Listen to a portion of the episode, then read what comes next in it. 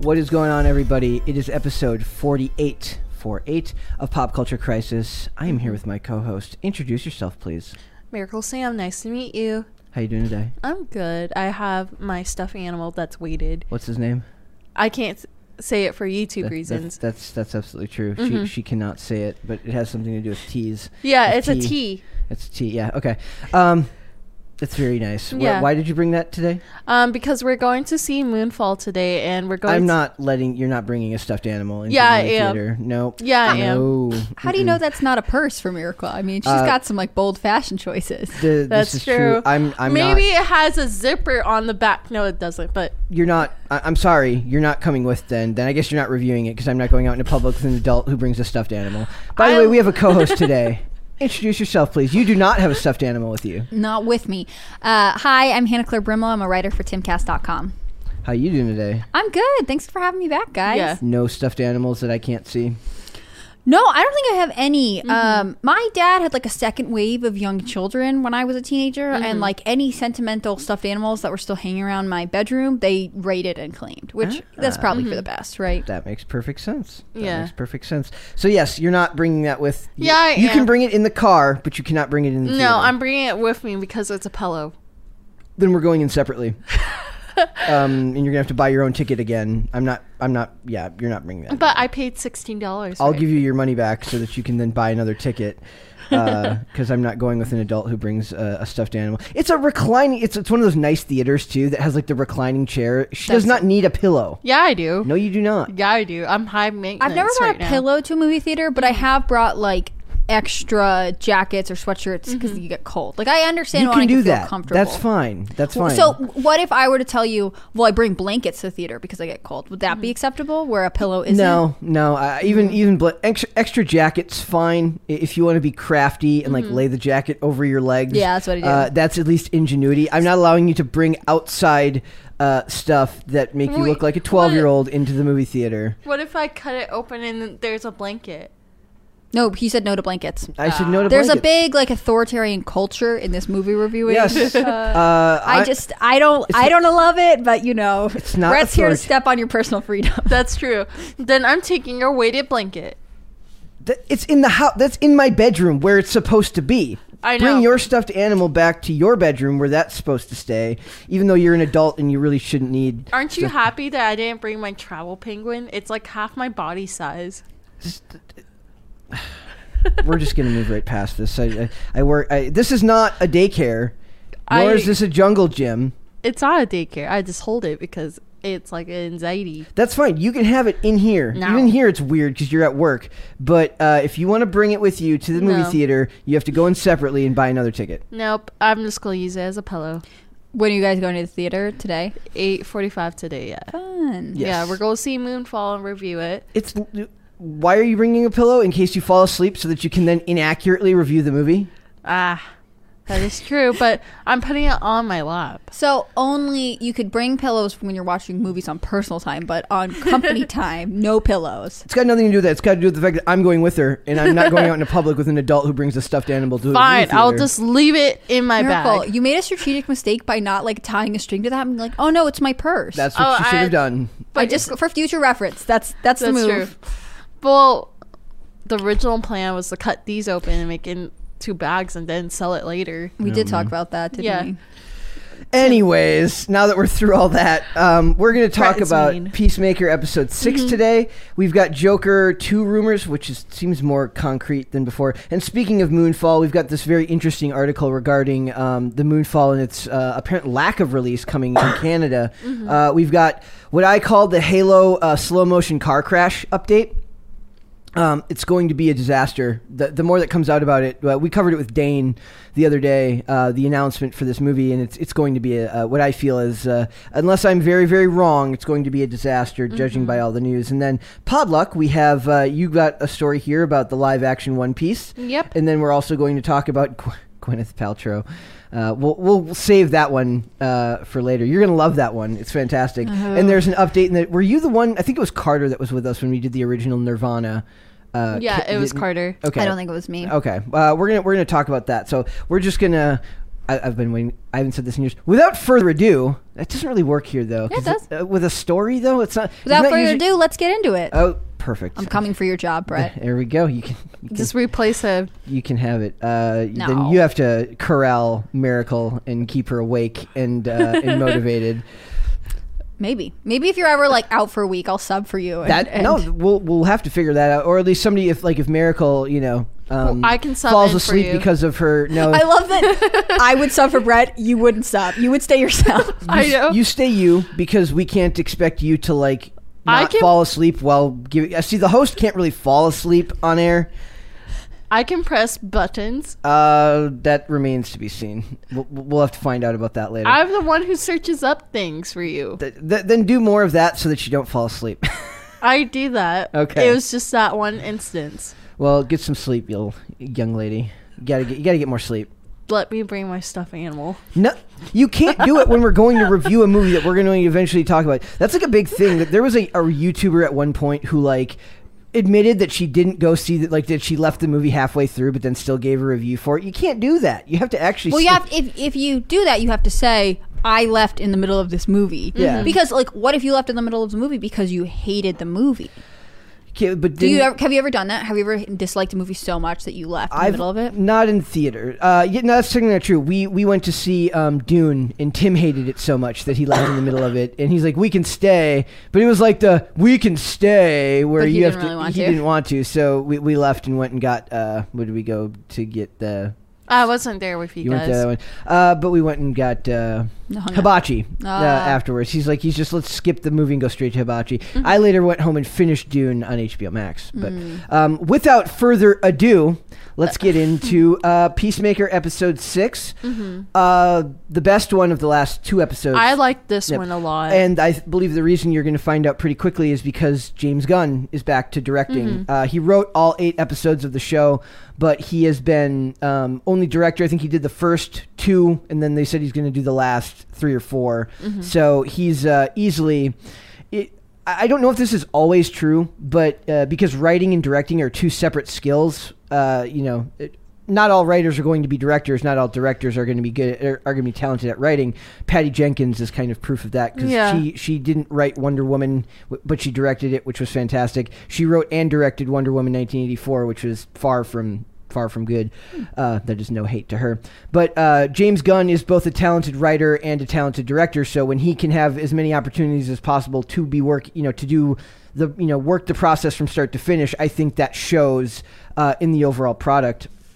And the name of this episode is called Murn After Reading. That's very clever, very clever. The character's name is Murn. That there, the, the, there's a character named Murn who uh, him and before I get into the synopsis, him and Song, Detective Song, both ended up having their best episodes yet, and Yep. it's and it's literally only because uh, it explained like they're butterflies now. They're they're the bad or they're technically the bad guys. yeah, well, no. Um, Murn is not. But- is not. But they're both Song in- is. But yeah, but they're infected by the butterflies, which explain which uh, adds to their behavior. Yeah. So it's, it says uh, watching a filmmaker fine tune the edges of a storytelling style they've already mastered is truly something to behold. This article is from Den of Geek, and Mm-hmm. uh, I was reading this, and I was like, I wish my brain could think in this linear like it's a it's a talent to be able to write this like i can have a lot of thoughts on something Mm-hmm. because to me when i watch these things i, I always use the example it's like uh, you'll you won't remember what someone says you'll remember how they make you feel. Mm-hmm. like when i review these things very rarely do i uh, you know remember what was said all the time. I write down specific scenes or sometimes quotes that hit me Mm-hmm. but it's more about how it makes you feel and that's the same goes for this type of writing and review.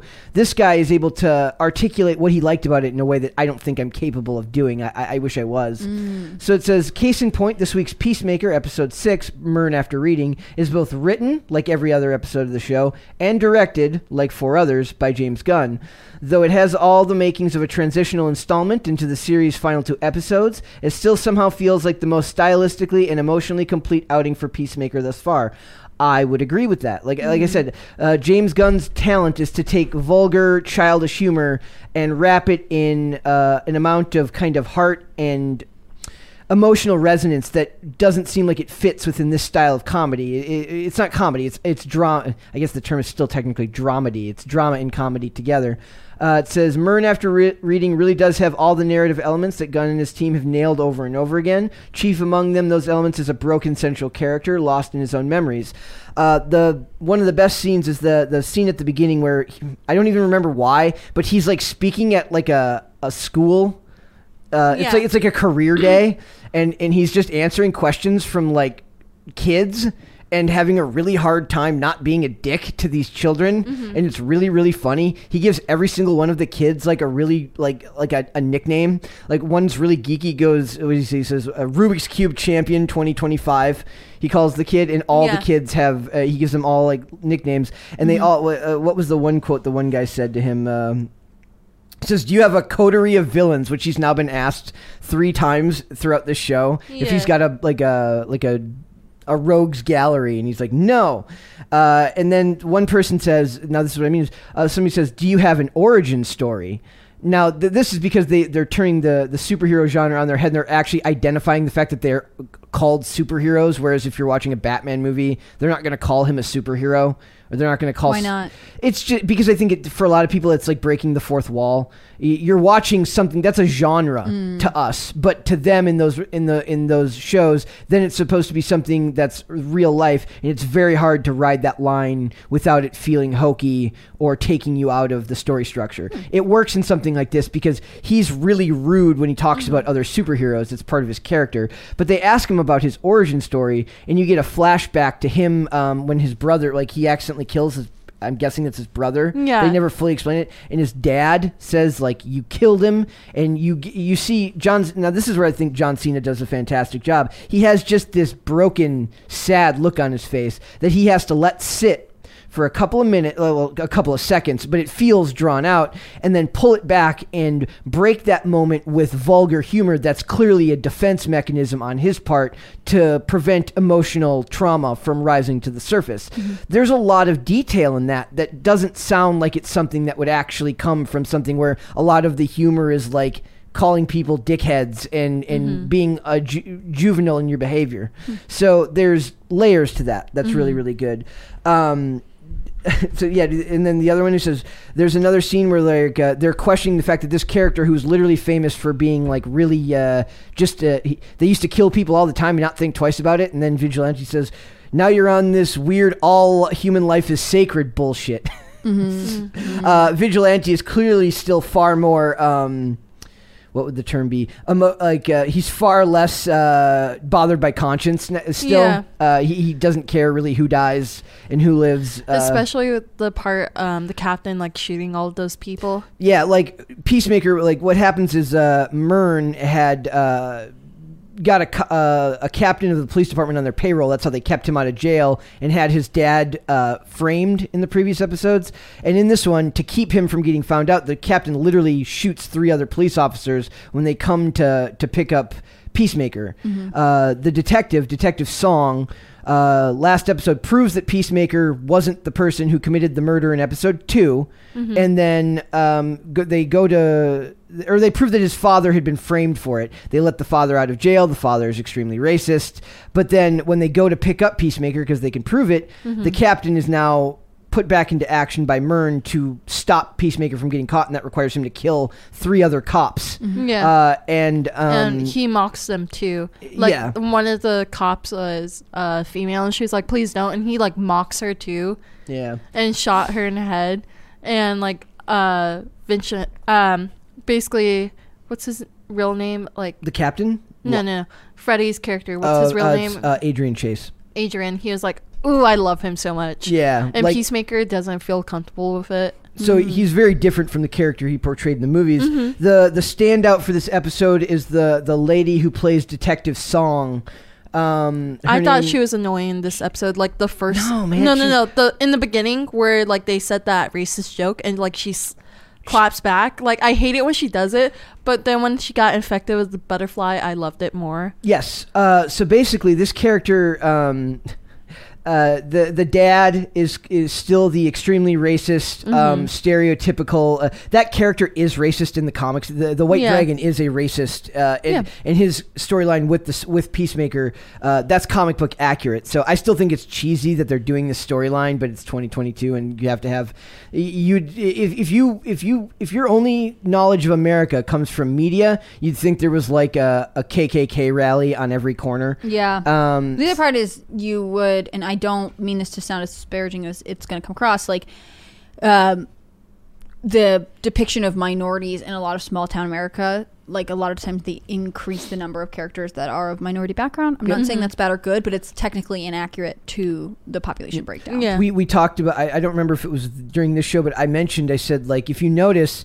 they uh there's a uh, um on your phone uh stink bug right there. Well, Oh, we should hey, name that sir. one sam. Okay. Hey Sam. um they said like uh, uh zach for a couple years made a video a couple years ago. He says the they they make the the minorities play all the good guy characters but not the main character. So they play they're still take they're not even getting the best roles. And then the bad guy's always the white guy. So the white actor is still getting the most fun best role to have it's You've just had that this he's- theory for a couple weeks now. This is like your like. well, this has been going on for any CIA director is always an evil white guy. That's that's I mean that's probably is real world accurate. That's fine. Probably. But I'm just saying like imagine like I I, I made the example of um, Sterling K Brown got to play a bad guy in uh, the Predator remake, and he's like he's literally chewing gum in every scene, and he looks like he's having the time of his life because he's like he's been in This Is Us, where you don't really play a bad guy, and in the last you know he, he doesn't really get to play characters with that much depth or that much uh, fun anymore. So he Yeah. gets the as an actor he doesn't want you don't want to be known as your as, as the race or the color of your skin. You want to play the coolest role. Uh, and like I said, that's that's tangential. It's not really important to this episode. In fact, I'd say that they actually did a pretty good job of. There's the, the line where he he calls uh, Adrian Chase calls. He goes. Uh, he goes, and then it infected the Oriental lady, and then and and then Peacemaker goes "She- Asian. Asian, and he goes. Well, I said Oriental. He goes, you can't say that anymore. And he goes, why? He goes, I don't know. You just can't. And then um, Uh, Harcourt comes in and says because it means other, and some people think it's like derogatory. and Adebayo says Mm-hmm. like leave it to a white guy to not want to be able to have to do something as stupid as small as change uh, a, word you say like Mm-hmm. they didn't need to do that they could have just all rolled their eyes at him Mm-hmm. and it still conveys that he's uh, clueless and stupid with uh, but they don't need to lecture him on it because Yeah. it's it's not going to change him because they're going to ha- they're going to make these comments a thousand times and they're never going to change his character because it's part of his character to be kind of clueless uh, and um, I guess I don't even know what the other. It's not bigoted because he's not trying to be. He's like he's just very clueless and Naive. very naive. So uh, uh, I, I almost wish they hadn't lectured him. They would just all roll their eyes at him like, oh god, this guy. Well, he's never going to learn. Um, but uh, Song ends up being the the real MVP of this show because she plays kind of this weird not realistic cop who's like kind of uh, sarcastic but also weirdly stoic which never really it never felt real to me but then when she's playing the a- now she's infected with this alien creature she's far more like uh, I, I don't even know what the word for it would be I don't know. I just like her character she's more she's now. a war, she's like a robot or she because she's it's an She's alien like, shut ta- up, human. yeah she, she's talking like an alien that doesn't really know how human beings work Kind of like you remember when uh, Mark Zuckerberg came out and like he had Sweet Baby Ray's in the background. Think of that. it's kind of like that Interesting. um, there's a scene like where she looks at her partner and uh, she uh, and the partner doesn't know that she's an alien now. He goes i believe she was quite fond of you. And then like she smiles and it shows her like struggling to figure out how to do it. Mm-hmm. And then Yeah. she makes this secondhand comment out loud where she says they'll never understand how difficult it is that you have to figure out how to smile differently every time you infect a different body. Mm-hmm. And then just mm-hmm. walks away and the guy's like huh? It it is kind of weird because like um and she's covered in blood as this is happening because Weird. yeah yeah, um, but my favorite part is at the end where everybody in the police um, precinct is infected with butterflies and like there's one guy that smiles like the joker and i'm like that's beautiful i love that i love that so much I wonder what that casting process was like too. Mm-hmm. It's like, okay, you're gonna be a character for a while, but then something's gonna happen to you. Could you give us your best demented smile? Yeah, Yeah. and they everyone like as they're all coming forward, they're all wearing this really unrealistic demented smile that that like the maybe they just looked up people with resumes that say they have good demented smiles. Maybe. Um, there there's a, a really funny joke where he talks about uh, where she who, the captain describes the Hamburglar. Yeah. and the guy goes, "Am I out of my mind, or did he just describe the Hamburglar?" and He's she's like the mcdonald's he's like- mascot "Yeah."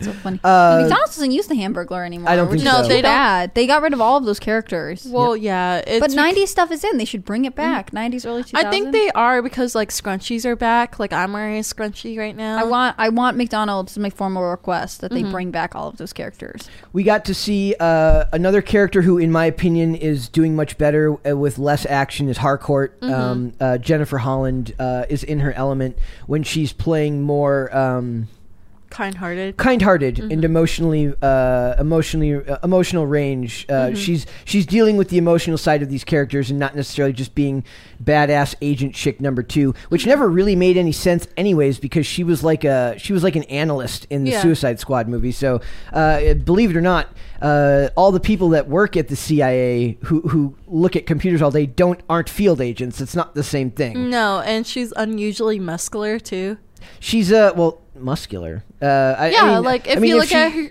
her forearms when she's like She's like sleeveless very. Well, that's Yeah. good. I mean, at least then she looks the part for, for, for but the most uh, part. analysts you don't imagine muscles on them I just laugh at the idea. Like, I suppose it is more realistic. I'm like, uh, is this what's uh, like? Because she is an uh, extremely attractive woman. So I'm like, despise. spies? Re- do, do female spies really look like that? I mean, I saw that chick that was with Swalwell. She was kind of. Eh, I don't know.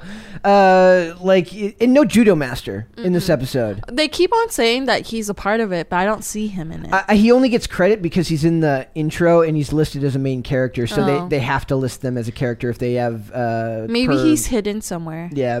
What if he's, like been there the whole time and he's like a background character? That could be it. That would be kind of interesting. Uh, again, John Cena is uh, in his element when he plays kind of broken and childlike, while masking it with uh, crude humor and uh, douchebaggy behavior.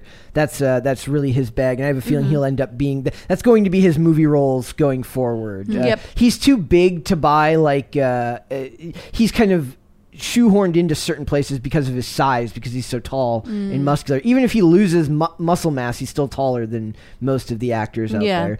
Uh, I do feel bad for the guy who plays uh, Economos because that guy is literally the most the definition of like a disposable character. Yeah, He gets almost nothing to do. I kind of like the part where like they talk about uh, Murn being a butterfly, and like he covers his ears, like literally puts his fingers in his ears and says "la la la," I can't hear you. That's the definition of the childish behavior that these people embody. Like Mm-hmm. y- you would never want these people actually trying to save the world because they're all essentially acting like twelve year olds. Mm-hmm. Uh, Murn uh, benefits greatly from finding out that he's been a butterfly because it makes his. I like this more. Like this episode, his character is like I actually like him more. He's not awkward. when he expl- well um, it explains why he was awkward before because he doesn't really understand human behavior because he's not a Mm-hmm. Human being he's a he's a butterfly alien and it also when he had his speech where he announced why he became or how he became who he is Mm-hmm. there was more emotional range there than I had seen from him in previous episodes which Yeah. is very good Like I prefer that more. Like Yeah. him being more emotional because it shows like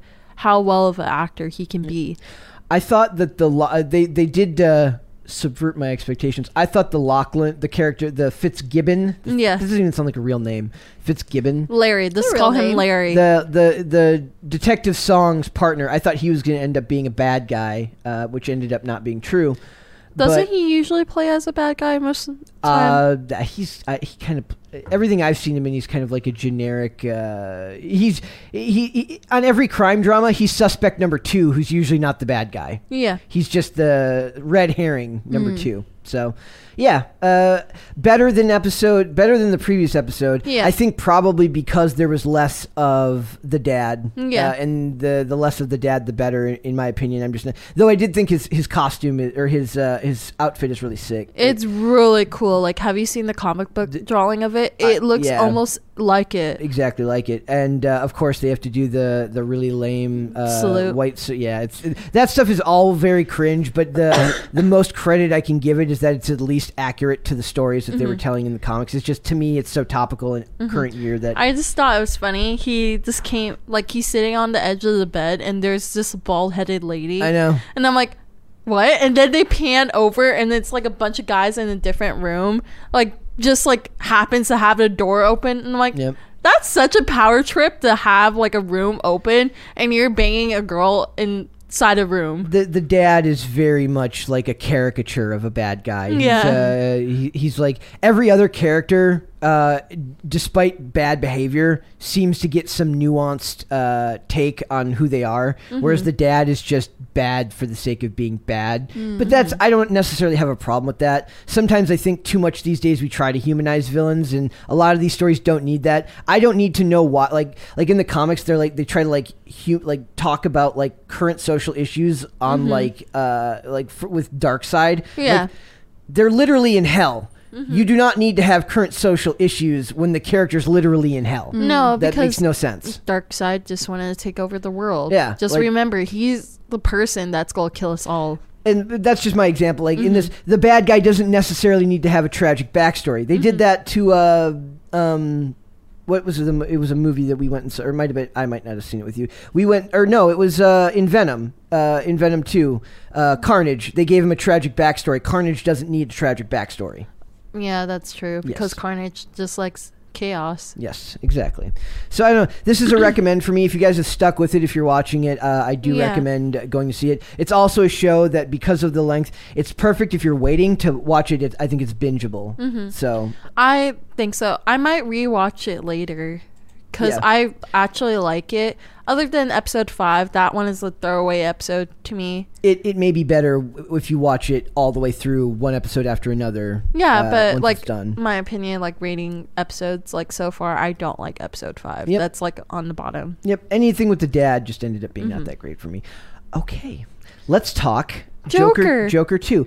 Uh, Speaking about DC, I know, right? Uh, well, this is another movie that, unfortunately, in my opinion, does not have to be made. Mm-hmm. That that is an issue for me. Some uh, yesterday with Chris Carr here, we were talking about Jurassic World Dominion Mm-hmm. is coming out, and how they're like, "Will it be the last one?" I'm like, "Well, the first one made 1.67 billion. The second one made 1.31 billion. Mm. If it makes over a billion dollars, there's no way they end up not making more. It's just not because even if it makes half of that, yeah. I mean, it's still if it's profitable. profitable, it's profitable. They're going to keep. I don't trust them to actually believe in artistic vision because, in the end of the day, as art uh, as artistic as a lot of these directors are, it's still a business. It's still it's still co- it's still commercial art. So. This article is from MovieWeb, and it says Joker 2 rumored for 2023 production start date. The latest Joker 2 rumors suggest that the first draft has been turned into Warner Brothers with tentative plans to start filming next year. Uh, the cl- the clown prince of crime. I hate it when they use the weird nicknames in these in, in these write ups. The clown prince of crime. Look, to defend journalism, I know, I know. Sometimes you just get tired of saying the actor, the character, the Joker. Like Mm-hmm. He's just trying to flesh it out. He's also trying to give context. Like if you've never heard of the Joker, like he's a bad guy, not a hero. My favorite thing to point out is whenever we have topics with singers, is what song they're gonna reference in the like the "Set Fire to the Rain" singer. Yeah. uh, yeah. Like I, I, that's like a, a joke to me. It's like what song are they? Gonna, they need to use more obscure songs. Well, the point is that they are referencing something that you might remember, so Yes. they shouldn't use obscure songs. Like that would be nice for you if you actually follow the music, but like for the for the function of doing something like that, like this tells me that he's a bad guy, Yes. that he's like a big deal. I mean, that he is a clown. Like We're getting a you we're aren't getting a journalistic a journal class Yeah. a journalism class right now. I just, you know, it can be really hard when you're ha- when you're in an article and you're like, you know, Yeah. the actor said, the Yeah. 34 year old said, Mm-hmm. he said, the user last name, like, you know, you're trying to add some flair to your The writing. orange suit wearing teal tie wear the orange suit wearing teal tie This sporting clown. clown. And does he always wear an orange suit in every depiction of him? Sometimes No. with a purple one, like, but he is, you know, the colorful suit wearing the criminal. The colorful suit wearing, they could mm-hmm. say. It says the, the clown. insane Yes. clown posse. no, no, has that- that's- coming. I think that's copyrighted. Yeah, it is. The Clown Prince of Crime sequel could be entering development next year. Ever since the immense success of Todd Phillips' Joker in 2019, there have been rumors of the supervillain origin story getting its own sequel. These rumors continue to persist, and the latest word out of the rumor mill is that the sequel has been taken a has taken a big step forward with a tentative start date in place. According to Heroic Hollywood, a Warner Brothers insider has revealed that the studio has just received the first draft of the Joker 2 screenplay. Additionally, there are plans to start shooting sometimes in 2023.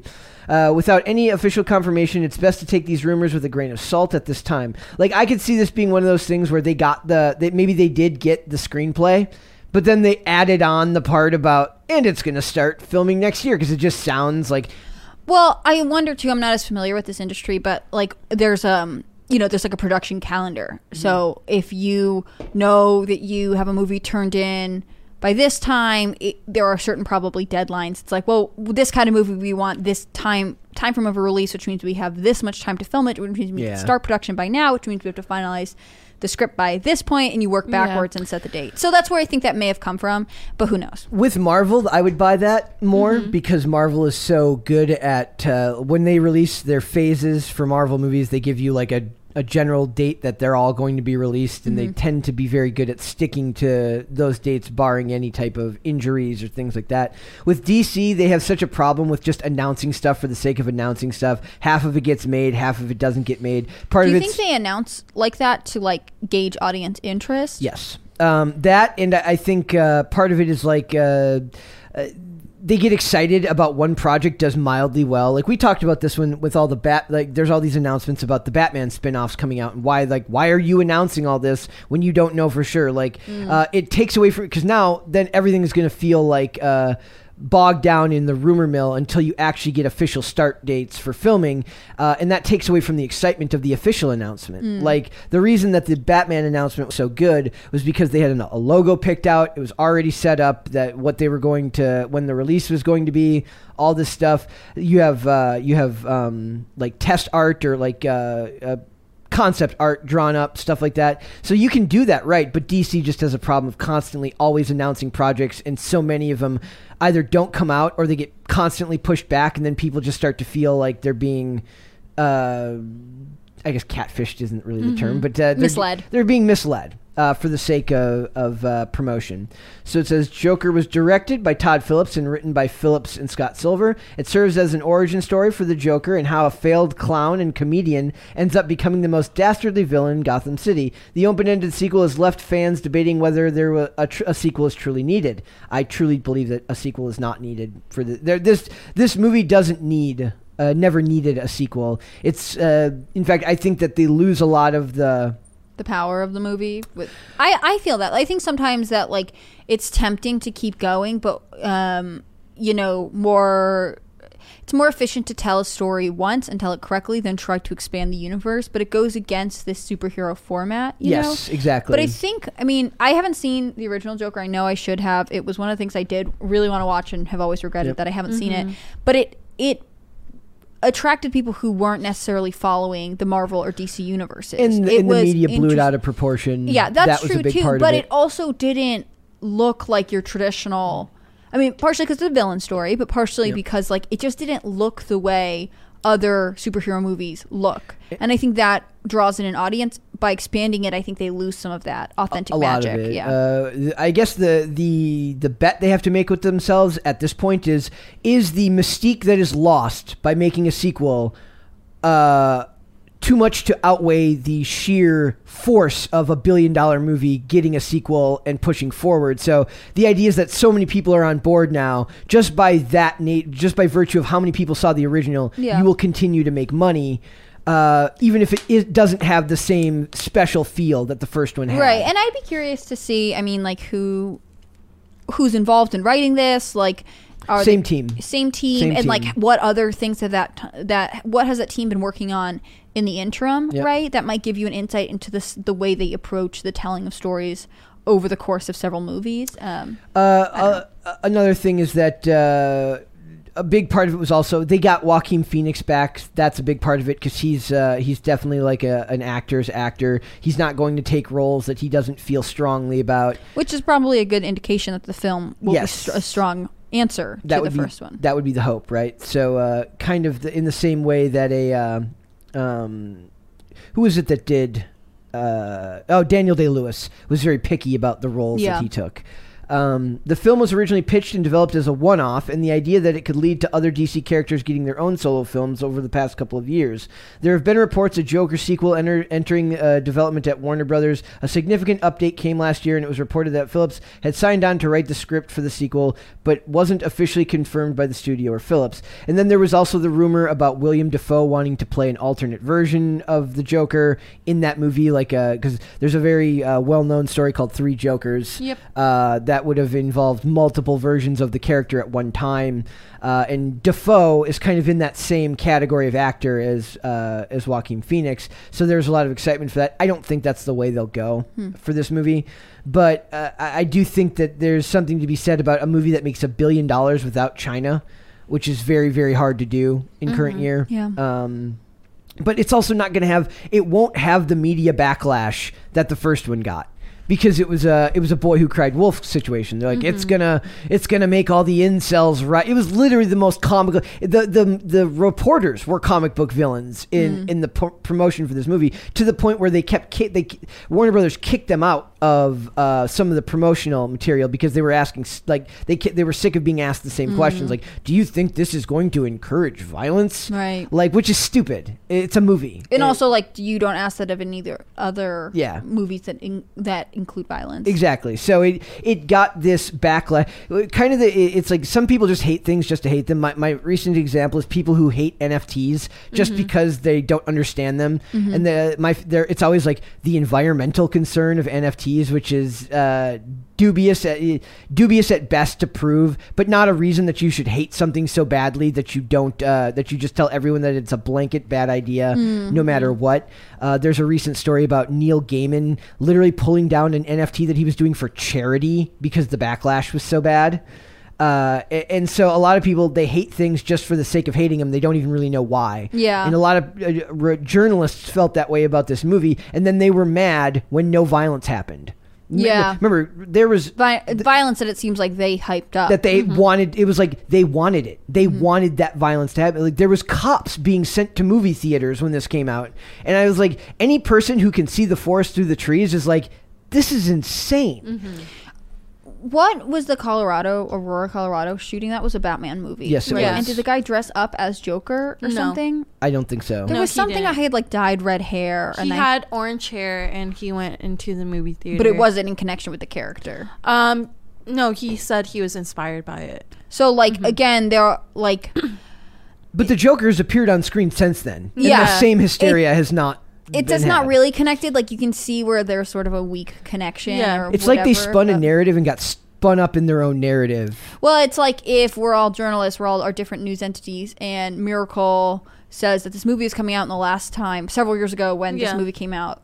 You know, there was a shooting in the theater, and then you say reports indicate that you know that other previous Joker movies have had violence associated with them, and I say c- concerns are rising that Yes. uh, this movie could given history of the history of violence associated with this movie. Like Yes. Yeah. it's a spiral out of control, and it's in it's it's inaccuracy because it's over interpretation of like how the story's being presented. Yeah. Yep. And, and they, the, a lot of it was also they're like it's a it's a story about incels, and it ended up being a. St- it was literally a story about uh, where it's a. uh, it shows pity on the mentally ill and explains you know somebody who's got severe emotional trauma And and, layers actually- him as a character. Sure, and like I actually think that you could do a movie about incels and that could be interesting and it doesn't necessarily mean that there's going to be that's just a- violence. a, buzz term to me now. Like I, I really I- do hate buzzwords. there are buzzwords, but also like I like I, I would like the idea of movies and uh, content that c- explores these buzz terms. Like, what does it really mean to be an incel? Like, who are we thinking of? Because we can all think of a stereotype,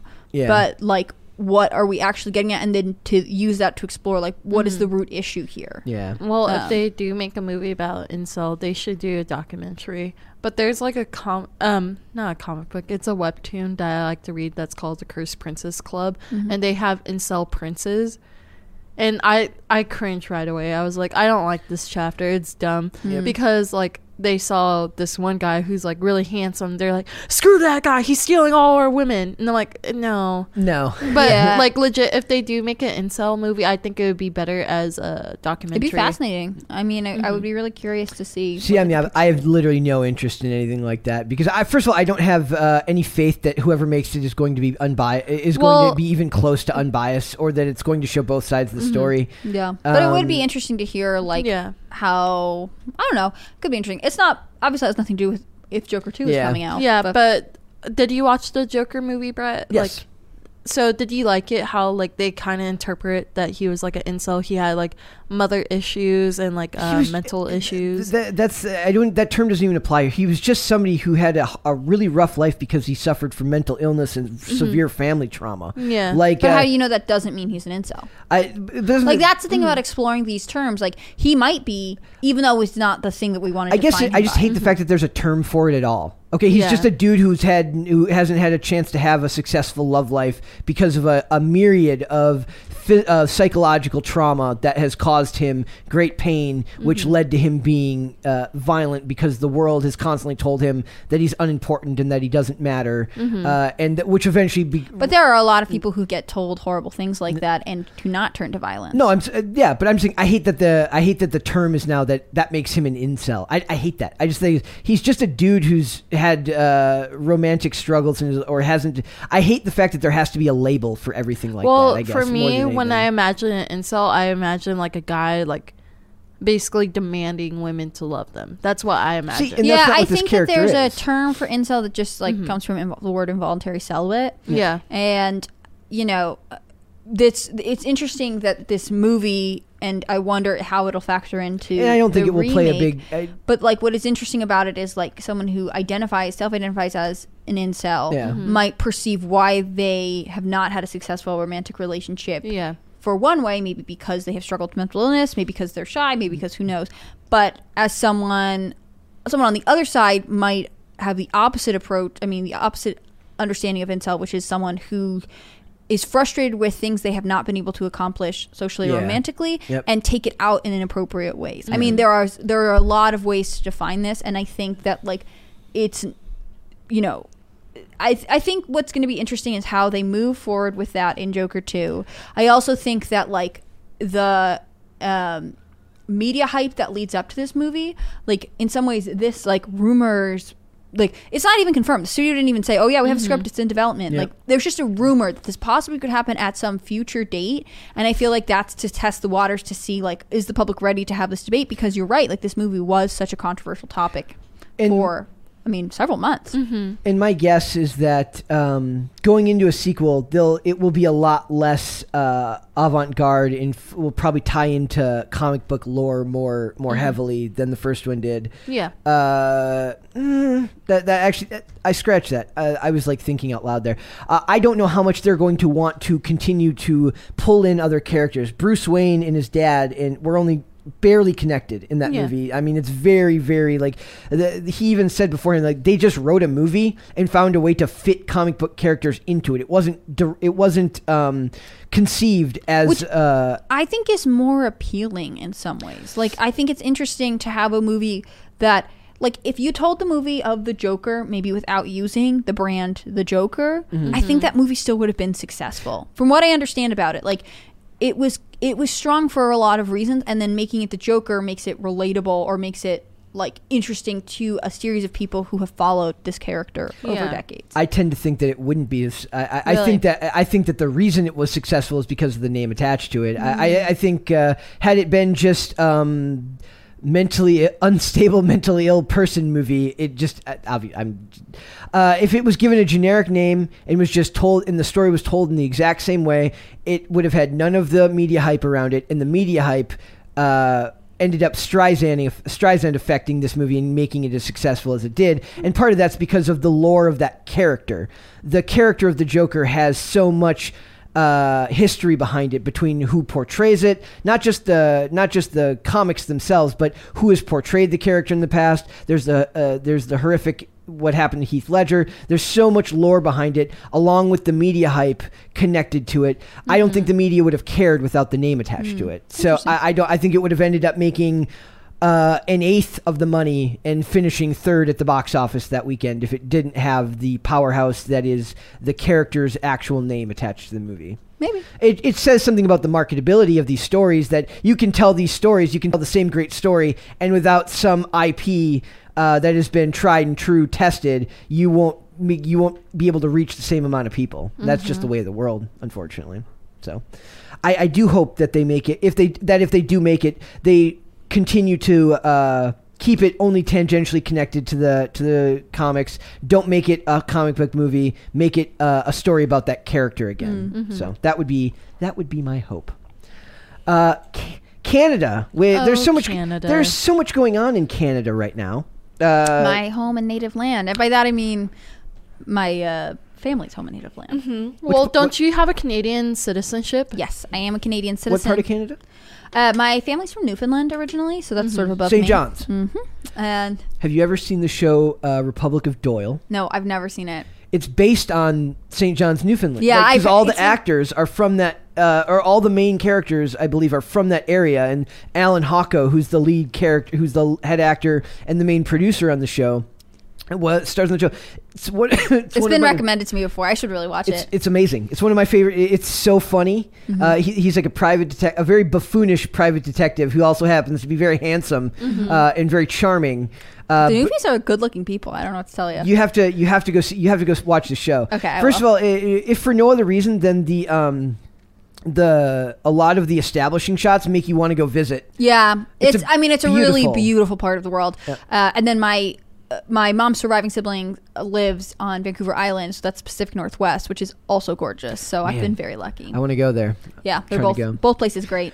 So The- speaking of Canada, Yeah. So speaking of Canada, it says Canada pulls Roland Emmerich's Moonfall from theaters. This kind of blew my mind. Uh, yeah, when you told me that we were going to do this story, I was surprised because you last time I was on, you were having a debate over what would have more success this weekend at the box office, um, Moonfall or the Jackass movie. And, I have since conceded that I think Miracle is right. Uh, a Jackass is going to not just because I mean it's going to be more successful financially because it cost like nothing. I think to Miracle make. wants you to acknowledge that uh, Give more me the money formally. now. A nice handshake. I here, will give you the money when. In fact, I'll give it to you for my No, Gonna that Venmo her right now. my one dollar that I won back there. no, you keep that because you won that fair and square. I want a fresh, crisp bill. I will get you if it wins this weekend. uh, I will give her her. Do- we'll do it on air. I will give her her dollar on camera. I think that's fair. yeah. okay. I'm gonna have to go to an ATM at some point. to withdraw one dollar. Uh, so it says uh, th- this is just kind of fascinating because it says so they pulled the movie. It says Roland Emmerich's uh, films are known for being high budget. Science, uh, science disaster blockbusters, and the upcoming Moonfall is no different. While the film is set to release on February 4th, it looks like those in Canada will be missing out on all the action as plans for a theatrical release in the country have been scrapped. At first, I was like, did they have something to hide? Did they fake the moon landing? Maybe it was them. Uh, it says reaching out to Mongrel, Lionsgate, and Cineplex. Uh, uh, Screen Rant received words from Cineplex uh, confirming news of cancellation. I okay, you're a writer. Before we, th- this is a weird. question. How do you spell cancellation or canceled? Is it two L's or one? Um, It's two L's. See, I see two L's in almost everything, and some people put one L. Well, and I'm wondering if the person who puts one L uh, knows something that the other people don't. I don't know. I can't. uh, Now that you've asked me, I can't think of it. But also, some grammatical stuff is regional. Like if this is a Canadian publication, they might spell that word differently than an American publication. would. Well, it's the same thing when you spell cancel or canceling. So, like, if you type it into your computer, it'll switch it sometimes. Okay. I'm not sure. so- we're all breaking out our phones. Yeah. So you'll see it because every time when I answer an email where it says like we canceled, Canceled is one L though. yeah, but sometimes it allows you to type it with two. No, it should be one L for cancellation.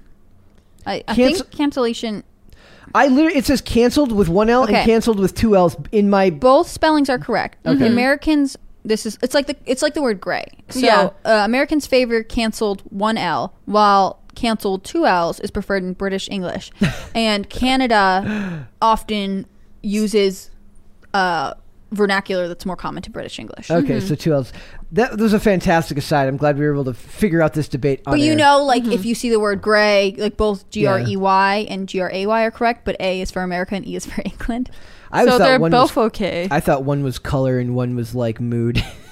I don't know. I've always heard it like specifically to the the Uh. um the nations. But okay, so, So- so the- why did they give a comment why they're pulling this movie? Yes, it says the statement. This came after a statement released from films distributor distributor Mongrel Media, which la- which released last Friday. The statement read: "For planning reasons, decisions had to be made while cinemas in Canada were closed amid the Omicron outbreak in Canada. Here we are. We're, we're once again blaming COVID for everything, uh, everything that's ever been wrong with the world. Restrictions tightened and movie theaters in Canada were eventually closed. Ontario just recently opened its theater doors on January 31st, while Quebec is set to reopen on February 7th. This has led to confusion as to why the film will not receive a theatrical release. Why don't they just wait until the 7th to release it? There. It will not at all ever. Uh, well, that's what. well, I assume they want all. It, it has to open nationwide at the same time to really evaluate like yeah, the at the box Western. uh, and it's more they're they're picking provinces that have the most populous cities. Yes. So it's not like Alberta, which uh, as my sweet Canadian aunt said to me, is the Texas of Canada. They're saying basically like it, that was not enough to throw off the weekend first weekend at the box office Yeah. ratings. So this uh, this other article says inside the mystery of the missing moonfall, the biggest movie to ever bypass Canadian audiences. That's a fantastic headline. It really is. Like caught me right away. It says this weekend the new end of the world movie Moonfall is set to dominate the box office. Again, I don't think that that is true. Uh, I, I think I'm going to eat crow here and say that Miracle's right. That I, I think j- people still love to watch people get hurt. But what? So what does this say? It Is says, the reason? Uh, director directed by Roland Emmerich, the disaster porn artist behind Independence Day 2012 and the day after tomorrow. Moonfall looks gloriously trash-tacular. This writer That's is just this word. writer is just going for it. It features a curious collection of stars: Halle Berry, Patrick Wilson, Donald Sutherland. That is a very eclectic group of people. A head-shaking plot: a mysterious force has knocked the moon from its orbit and sent it hurtling towards Earth. Yes. A giant cat. Uh, that's that would so be incredible. cute. That would be incredible. That It's just King Bucko. Yeah. says, and a beautifully absurd headline in 2022 humanity will face the dark side of the moon. mm-hmm. I love it. I hope that he actually developed this movie around like he got drunk one night and, and came up with that tagline and then built the movie around that. Maybe that would be funny. For Canadians finally allowed back into I the hope thea- he was listening to that Mulan musical when they. not Dark Side of the Moon by Pink Floyd. No, I that want would be to too predictable. Uh, I'll make a man out of you for Mulan. Oh, that's And, cute. uh, Perfect. What's the line? As furious? Oh no, Um, I can search up as the something links. as the dark side of the moon, and then they hold that one.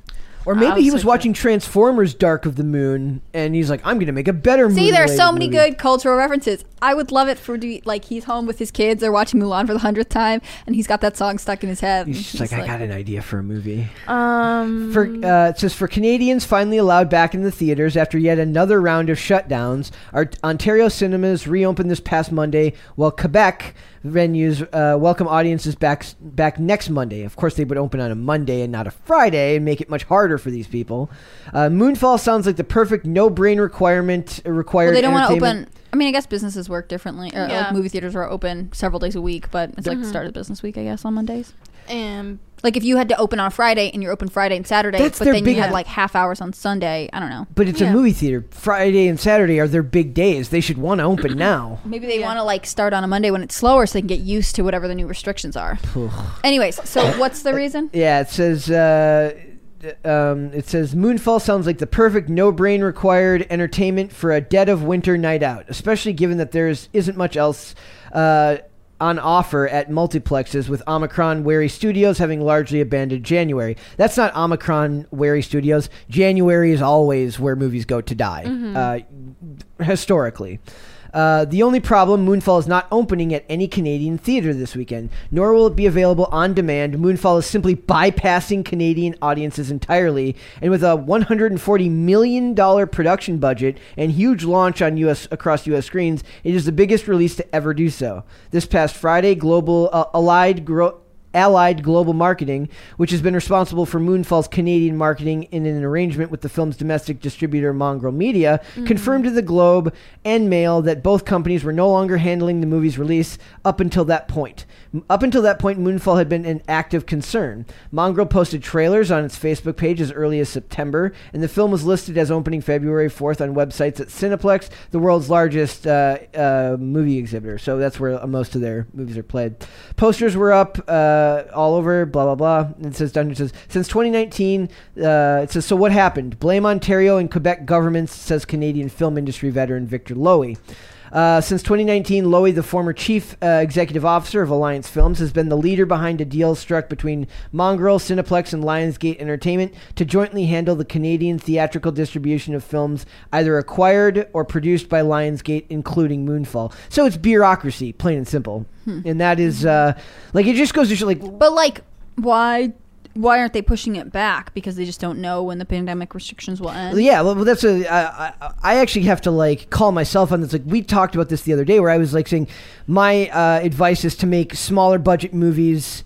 Uh, uh, you know, and, and focus more on streaming. But there's so much that goes into this that it would be impossible for anybody who doesn't work in that field to really understand the hurdles that they have to go for. You know, I don't make that as an excuse as to why movies suck sometimes. I'm still going to call out movies that suck or are full of uh, political agenda, this and that. But it really is just like an almost unwinnable situation when the government is constantly locking them down. Yeah. And they have, and it's literally a job of forecasting because it's not, it's not like it's just, they don't just have to worry about time of year. They have to worry about what movies are coming out from other companies. Yeah. Uh, where in the world it is because uh, time of year in Canada is not necessarily doesn't matter as much as time of year in Australia because the weather's you know weather's different in different places. Driving conditions vary place to place. There's a million things they have to consider when when coming up with release dates for these movies. So it's amazing that any of them get made at all. Uh, and with uh, literal with COVID being this excuse that's literally put up every time. I get annoyed when they say that there's a re- that's the reason nobody came to see the movie, but it's absolutely a reason as to why these things keep getting moved around, and you're never sure when anything's yeah, going to come out. I out. guess the question is like, does it? It's like notable for the times, but does it actually matter? Like, do we look at the Canadian box office revenue as an indication of a film's success? Like, mm-hmm. I again, I'm Canadian. I'm not trying to be mean, but like, do we care about cinematic releases? That's sort of the larger conversation here.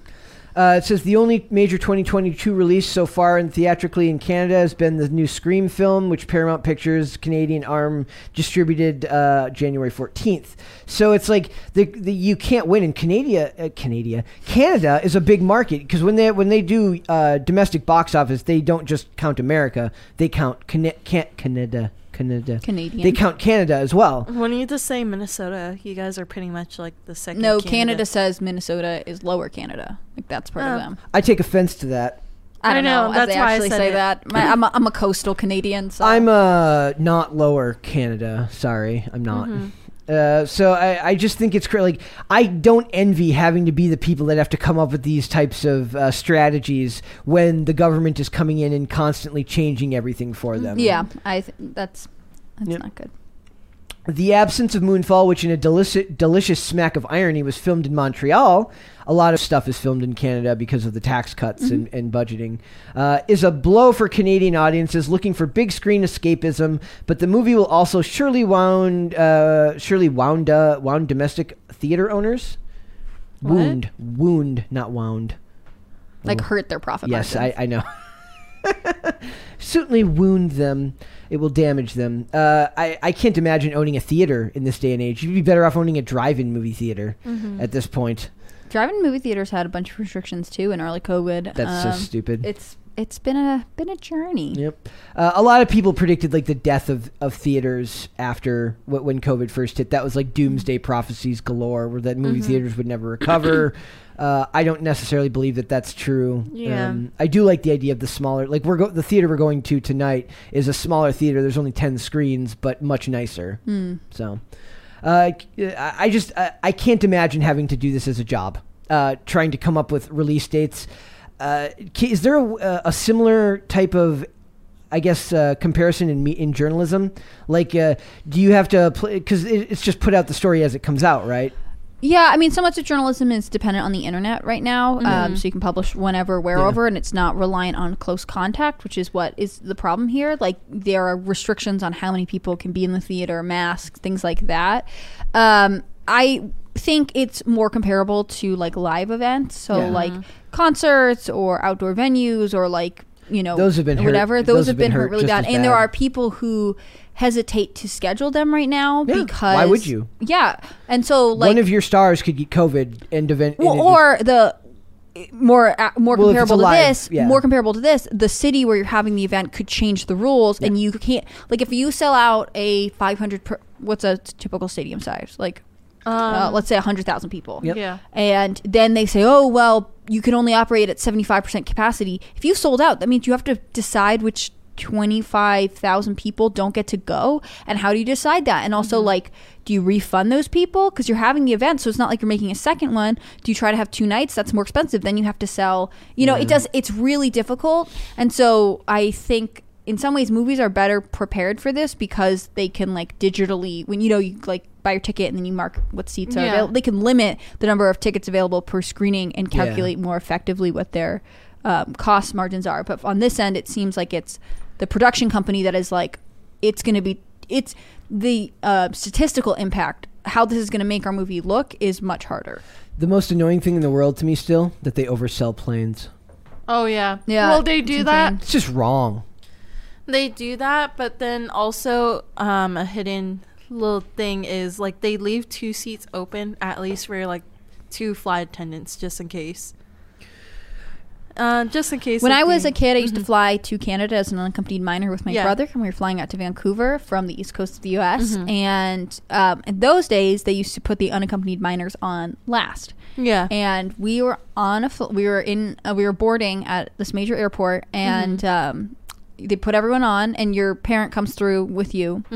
And we're sitting there, and we're sitting there, and then they realize they have overbooked, and it, there's a couple passengers who didn't make it, but then also we didn't make it. Yeah. Yeah. And I swear, after that, that was the last year. They, I don't know if it was because my brother and I, I doubt it, but like, the policy is now that you board unaccompanied minors first. Because it's Ah. um, isn't it because like you can basically have a missing child?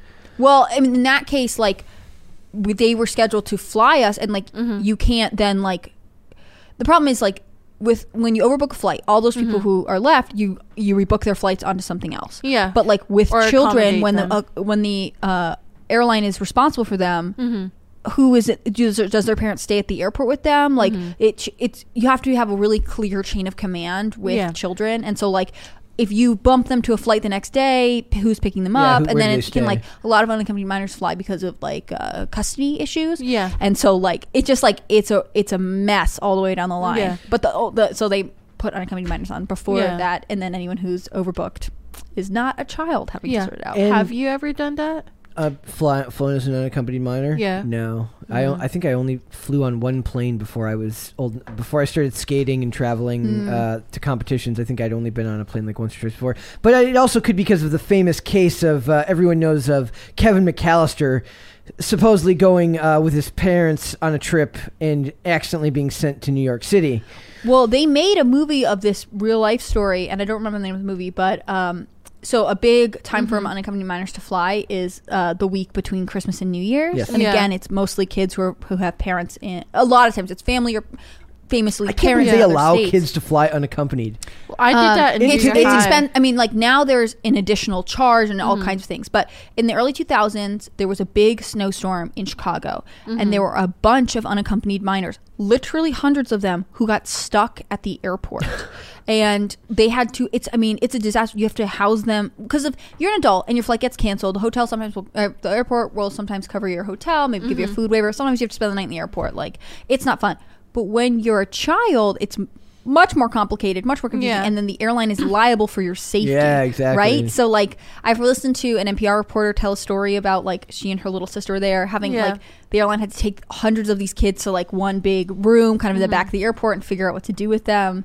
Uh, but yeah, I don't think I know I know now that like I think there's like a my my stepmom has kids and occasionally she'll send them to see their grandparents out of state Mhm. and more than once she has just like asked her younger brother or my brother or whatever to fly with my sisters because it the it's cheaper to buy another adult a ticket Yeah. than to pay the surcharge that you have to pay in addition for your unaccompanied Yeah. minor. Oh, I didn't fly know a that. lot Um, the company? When I was Really? younger, um, I used to do that with like my mom and grandmother because I used to live in California with my grandmother, and then I flew out here to Maryland, and I did that once because your mom was here. Yeah. So because during that time, my stepdad used to be in the military, so they would station him in different places Yeah. in the U.S. And the last place they stayed was Maryland. So um, I flew by myself. It was fine, but my grandmother was a little bit freaked out. Um, this was when I was in junior high. I think they stopped doing it, but they never asked me if like I needed somebody to watch me because I look like an adult. When I, I started flying alone when I was uh, at 15, I think Mm-hmm. Yeah. you can fly completely unaccompanied in, through the airport. Really, for Um, me, it was like I was thirteen. I, it's like asked. it's like 13 14 it's like it's early high school maybe late Yeah. middle school um and i started flying um, the first time i flew unaccompanied i was four or five i think Yeah.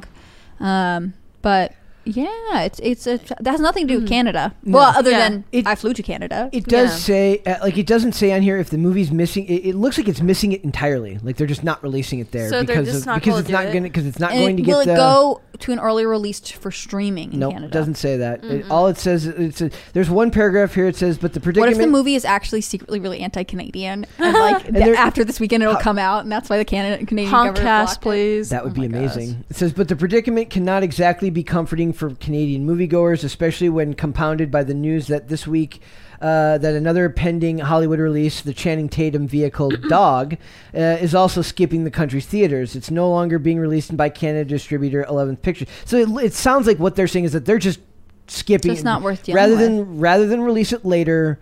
They're just going to not release. That I, I'm assuming that there's some type of logic to that. I can't imagine what it is. I mean, I think it's just not worth the because it costs them to, To set keep it up in the release, theaters, right? And if it's not going to make money, like We'll find it's out obvious. later after this movie is released in the U.S. We'll find out later. And also, um, I wanted to bring it up um, earlier. You asked what the lyrics was from Mulan. Sorry, that was like stuck go in my for it. mind. Go for it. It's called "Mysterious as the Dark Side." Mysterious as Yeah. the dark side of the moon. Yeah, I love that it. was- that's why this. That's what this guy was like Mhm. inspired by. It's it's the Mulan. I don't. yeah. the he was in- secretly anti-Canadian movie that we're that we, that What if it is? What if you hear it Maybe. here first?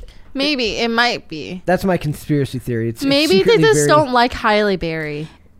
No, I think it's that it's like it's just not worth the cost risk. Yeah. like the investment Yes. isn't there. But if it does have anti-Canadian messaging, somebody We're give me be- a dollar because I predicted it. Uh, Brett will give you a dollar What? Why am I being forced to do all the? because I don't this? carry cash. We're gonna talk about Halo. We are going to talk Yep. about the slow motion disaster, uh, the very, very bad. What is going to be a slow motion disaster that is Halo.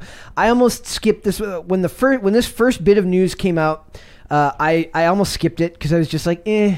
It says Halo showrunner to exit Paramount Plus series after season one, so they're not even sticking around. And there was another one who quit before it even started. That's never a good sign. Um, wh- Why are they making this a show again? I'm just because bored. because uh, because it's an existing property and they can milk it and try to just use the fan base for what it is and Interesting. and they never learn their lesson that you don't have built-in critics you, or fans you have built-in critics uh, they will eventually learn their lesson one day. I don't know when that will be, but this article is from Variety and it says Halo showrunner to exit Paramount Plus series after season one. The showrunner of Halo, uh, the series at Paramount Plus, will exit the show once work on season one is over, Variety has learned. Steven Kane and Kyle Killen, cool last name, Killen, K I L L E N. Am I pronouncing that right? Yeah. Uh, were both attached as co as co showrunners on the series at one time. According to sources, Killen departed the project ahead of the start of production, as he felt he was unable to render full time showrunner duties during the show's shoot in Budapest. Kane then took over as the lead showrunner. Production is currently ongoing on season one of the series uh, with Kane set to uh, remain on board through the post production process. So the the other guy is going to stay for the till the end once they're film finished with the editing process.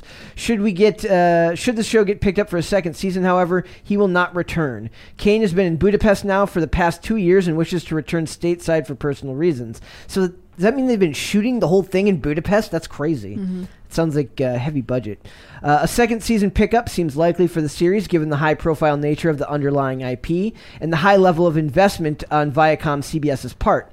Killen was first announced as being attached to the show when it was originally ordered by Showtime in 2018. It's since then been moved from Showtime to Paramount Plus. So that's never good either when they have to start shopping it around to other networks. It get stuck in production hell.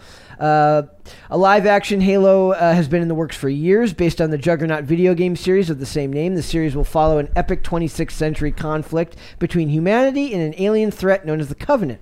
Production has originally begun on the nine episode first season in late 2019 before it was forced to shut down to the COVID 19 pandemic. It was announced that the show would move forward from Showtime to Paramount Plus in February of 2021. Uh, Pablo Schreiber will star as Master Chief Petty Officer John 117, the iconic main character in the game and is a super soldier created as part of the Spartan 2 program. I can never pronounce uh, her last name. Uh, Natasha McKellen? McElhone? Uh, M C E L H O N E? McKellen. McKellen. Uh, she was um, the wife on Designated Survivor. Uh, fantastic actress. Oh, I Uh, like Designated Survivor. I yep. liked part of it. Yep. Love Kiefer Sutherland. Uh, will play as Dr. Catherine Halsey, the creator of the Spartan Soldiers. Jen Taylor will reprise her role from the games as Cortana. This is where a lot of people have a problem. First of all, Cortana is blue in the games, and also, you know, they're like she looks like a soccer mom now because the Yeah. because it was a voice actress. Uh, so what I can't understand is that if uh, Master Chief never takes his helmet off, right? Mm-hmm. Okay. Why did they get a regular actor to play that role and not get the voice actor? I think they just don't want to pay him the money, the original voice actor. But th- that's great because the the original voice actor, what I found, I found out it's uh. Um, in fact, I'm going to look it up. Can you look up the the uh, Halo the series on IMDb? Uh, the original voice actor wasn't a voice actor; he was a radio DJ. His only acting credits, other than his radio DJing, that I found were as this character. So he did all the video games from But that like does that mean I think that transition from radio to voice acting is like an obvious. but like, he natural. retired in 2015 Mm-hmm. so he's free uh, and he's voiced he voiced a halo character in the games as, ear- as late as 2018 so why not just get the guy who voiced the original the original character rather than get a, a regular actor or another voice actor so, Mm-hmm. yeah, so uh, Steve Downes. Downes, yeah, Mm-hmm. Stephen Downes. So what's crazy about that is like his, that character's voice because you never see his face. His voice is iconic, right? Mm-hmm. And people, one of the all the first comments I saw were like, "Why isn't it the original voice actor?" uh, Mm, yeah. it- there's such Did they a released a statement about it? They, they no no, statement. No. but it's Because like, what if there's a a reason why he's? I I'm mean, sh- it seems like an obvious thing money. to clarify. but Money or like Mm-hmm. I don't know. What if he's got some issue that Yep. he uh, prevents well, him he's a from little recording? bit older now. Like he, but he still voiced the character in 2018. yeah. Uh, 2018 was like a while ago at this. He point, also though. voiced the character in 2021. They released a new game. It's called Halo Infinite. See, that's weird. Or unless his contract. I mean, I think you, you'd think that they'd be able It to would get him out of a contract, contract. specifically with the video game. But though. um, you're complaining about Cortana. Um, she looks like that in the game.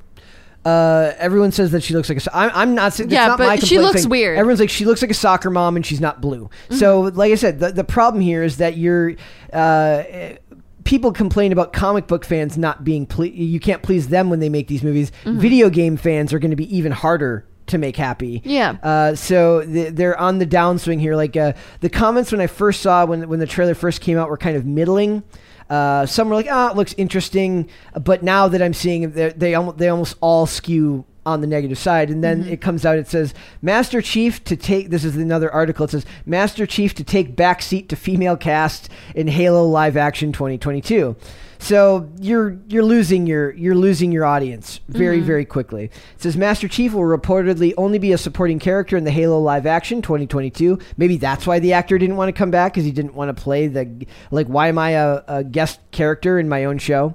Uh, Paramount Plus revealed the teaser trailer for the upcoming Halo live action series, and it looks like the show is getting the Star Wars reboot makeover with a cast of powerful women, female protagonist, and villain. So, what will Master Chief's role be? Maybe ma- that's why it's gonna be dumpster fire. Well, that's I'm, I'm saying all of this adds up to something that is not accurate to the game. Uh, they're saying that it doesn't. Fo- it's in a different timeline, so it does. It's not even uh, canon with the video games.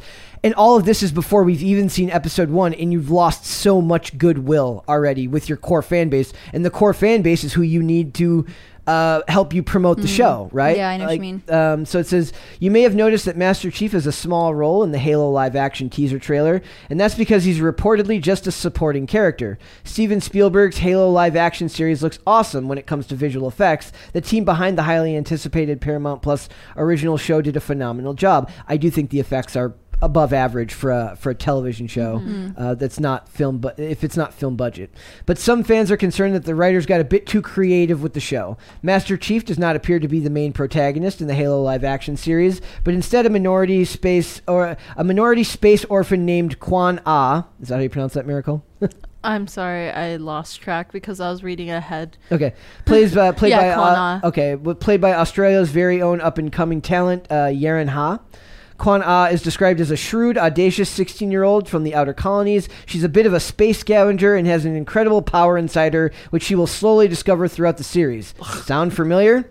So, uh, sources close to the production reveal to us that Master Chief will serve as a supporting character and that Quan Ah, the kick 16 year old warrior girl, will be the main protagonist in Steven Spielberg's Halo series. It's like you can see the the producers when this was pitched. They're like, "That's great, that's great, but can we make it a woman?" Yeah, but then if you keep on reading, it says not only the main protagonist is a 16 year old Asian girl, but there's two of three Spartans that are described to be kick ass female soldiers.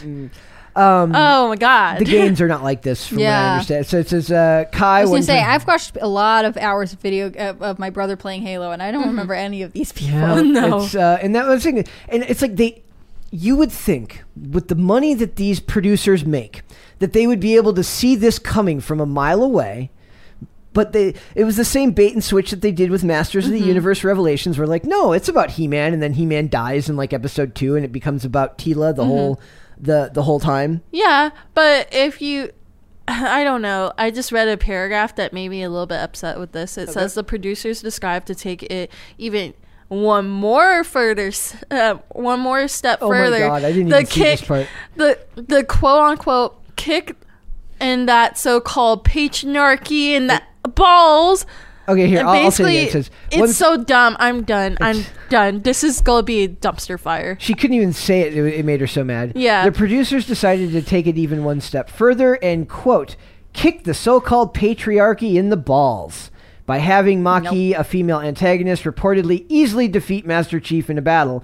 It will be up to Quan Ah to save Master Chief's life and defeat Makee and save the world. I do want to point out that this could very well be rage bait. This article, I don't necessarily buy that, but it you know the when they when they list stuff like this, you have to be very careful that they're not writing this for clicks. Uh, Hold on. little is- Maybe I can search it up. Little You is known about the powerful new the new uh, the powerful new Halo live action female antagonist villain known as Makee. Apart uh, from the fact that she is played by Charlie Murphy from Peaky Blind.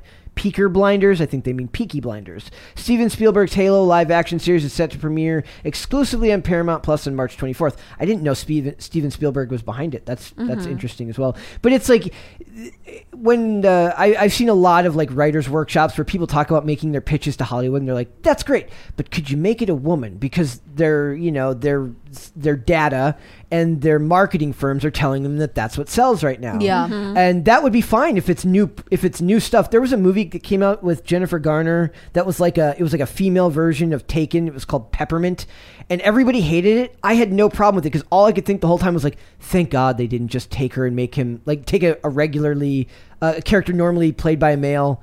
And make it a female. Mm. At least make it its own cool spy movie about Yeah. a female, a female revenge movie. I get what you mean. It, just use new properties. You have so much more goodwill bit, built up if you just use something that isn't. Just make something new and don't take stuff that's already been established based around other characters, other writers, stories that have already been told, and make it a vehicle for whatever your modern day uh, bean counters tell you is the most marketable uh, demographic to put on screen. Sure. So I I think I feel like they think that they're being clever, but they're not being clever. Nope, just dump it in the dumpster fire now. Yep. I'm done. And then, of course, what's going to happen is they're going to say uh, they're going to be mad. They're going to be like, "It's not for you," uh, you know. It's and then they'll be mad when they don't come out to watch it and blame men for it, which will be funny. Well, Uh, what if this is all a satire? Because Steam did have this one weekend where you can pretty much get all the Halo games for free. Maybe they're doing another promotion. This is all a joke, and I'm just overreacting because they said woman. that would be a very expensive. It says right. It says Halo is about female empowerment. No. like I tried That's to. what I remember it being about. Yes, that's well. Somebody's also like, why are there AK-47s in something that takes place in the 26th century? It's like, it's very clearly not faithful to the game. Like, Yeah. that's the problem. The the more that these properties get pulled apart, the people that are making them just have no passion for the for the source material, mm-hmm. right? The key now is to make your own stuff, make new stuff, because these people. They don't. Was that you that or Chris Carr when we were talking about? it, I said the uh, they don't hate you. They don't give a crap about you. Yeah. All they see this as is a vehicle for either their own agenda or a money making I think it was both when you I- mentioned it too. I said, I said they don't care. They don't care. Mm-hmm. They do- the people who are making this don't care about Halo. If they're if they're a film producer, they don't have the time of day to play Halo. Mm-hmm. They're busy. Yeah. like like just move on and try to just uh, watch old gameplay because this is not going to make you happy.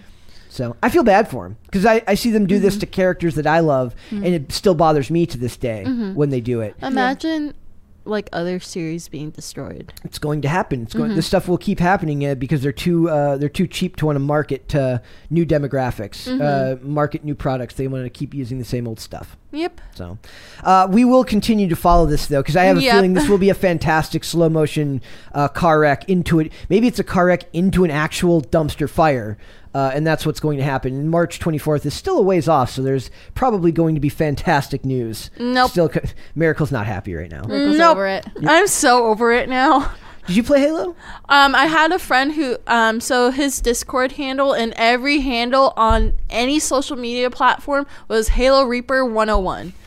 And he loves that series to death. So what you're gonna you're gonna have to be like his uh, shoulder to cry on when this comes out. I asked him, Are you excited about this? Like, did you hear about this? And he's like, Did you just do Meh. a sad face emoji? No, I feel like if you play Halo, you don't need a movie of it. you know don't what I because mean? it has like its own storyline. Yeah. it doesn't really work in both directions. Like I understood, like Mm-hmm. there was like a Harry Potter video game for a minute, or like Yeah. Star Wars There's a video mobile games. game now. Like there's a bunch of stuff that I understand when it goes from One a visual medium to depiction to, you want to be able to participate in the universe that they've created. Whereas Mm-hmm. like you already got to participate in a storyline in, in the universe of Halo. Like Yeah. watching it doesn't really have the same effect. Yeah, it doesn't feel like it, it connects in the same way. Yeah, it's Yeah. never. I think it's like because it's such an interesting universe, or because the visuals are strong. They're like it should be a movie, but that doesn't like. I mean, it has to. And be. I'm sure I, I'm sure I'm not as familiar with this. I mean, I'm sure there have been video games that become movies that are well liked, but I just feel like very few and far. I feel like it's a very difficult leap, and they're Yeah. the reason it's having it's been in production for so long is because it's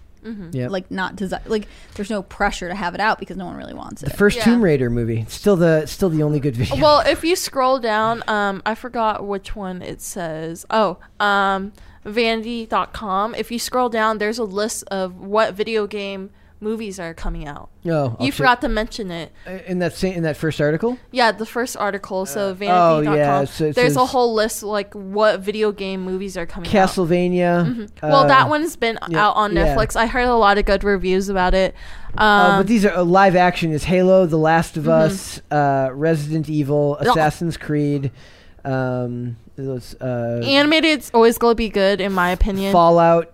Oh, I forget the Fallout one's probably going looked okay. Skull Mm-hmm. and Bones. So there's there's some good ones. Twisted Metal. I have no idea how they're going to pull that one off. That'll be yeah. funny. What is Twisted Metal, It was, uh, uh, Metal about? It was an old PlayStation. I can't even. It's it, it's not something that lends itself to being Mm-hmm. described. It's it was an old PlayStation game back in the day. yeah. I was a Nintendo guy. Nice. So yes, let's talk. Mi- Miracle, this is your topic here. We're going to Yeah, talk. Uh, so we're we're still going on into the- Podluck. We're what? We're still on the bandwagon of things being ruined. Yes. Uh, so we're going to go Podluck, and Miracle's going to tell us about uh, this story from Anime News Network. Mm-hmm. Live action One Piece series begins filming from Netflix, and the first thing that should worry you about that is it's Netflix. Yep. So go ahead. So, um, Netflix live action One Piece series begins filming. So, yay, you guys, they're filming it. That's sarcasm if you can't tell. Yeah, I'm just too giddy when I do sarcasm. But Netflix, Netflix geeked Twitter. That's very redundant. Netflix's Netflix Geeks Twitter account. That's very redundant. Yes, it is. It to me uh, account confirms on Tuesday that production finally begun for Hollywood's live action series, and I'm not gonna pronounce his full name because I can't do like too many vowels at the same time. Ichiro Yeah, it's Ichiro Oda. uh, Oda's um, One Piece manga. The post also shows two photos of the cast during filming of the uh, During day of filming. yeah. I can't read right now because I'm so frustrated by that um, Halo series article that I'm just messed up now. Do you want me to do it? Um, if you would. Okay, so it says Steve Maeda, Mm-hmm. one of the executive producers for the series, hinted through some of his posts on Twitter Mm-hmm. on Sunday that filming for the series has begun. His first post shows a straw hat keychain with the text "The Day of the Beginning," while the second post shows a photo of an executive producer chair. Very, very cryptic. Mm-hmm. Uh, the cast members include, and then it lists them right here. I like okay, I like the details that they have because um if you actually are a One Piece fan, they do have t-shirts and posters that do that for each characters. Okay. Because they are pirates. Okay. So they're outlaws. Okay.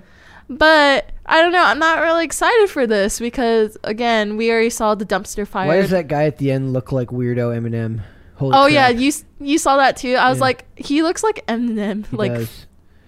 Uh, so it says Netflix will Mhm. exclusively stream a li- the live action series. The first season will have 10 episodes. Oda will serve as the executive producer. Mhm. Tomorrow Studios, a partnership between uh, Marty Adelstein from Prison Break and Teen Wolf, Mhm. Prison Break is a big score, Yep. and ITV is producing the live action series. Matt Owens from Luke Cage and Agents of S.H.I.E.L.D. Is the show's writer. Agents of S.H.I.E.L.D. had some fantastic writing. mm-hmm. Um, Steve Maeda and Becky Clements are executive producers.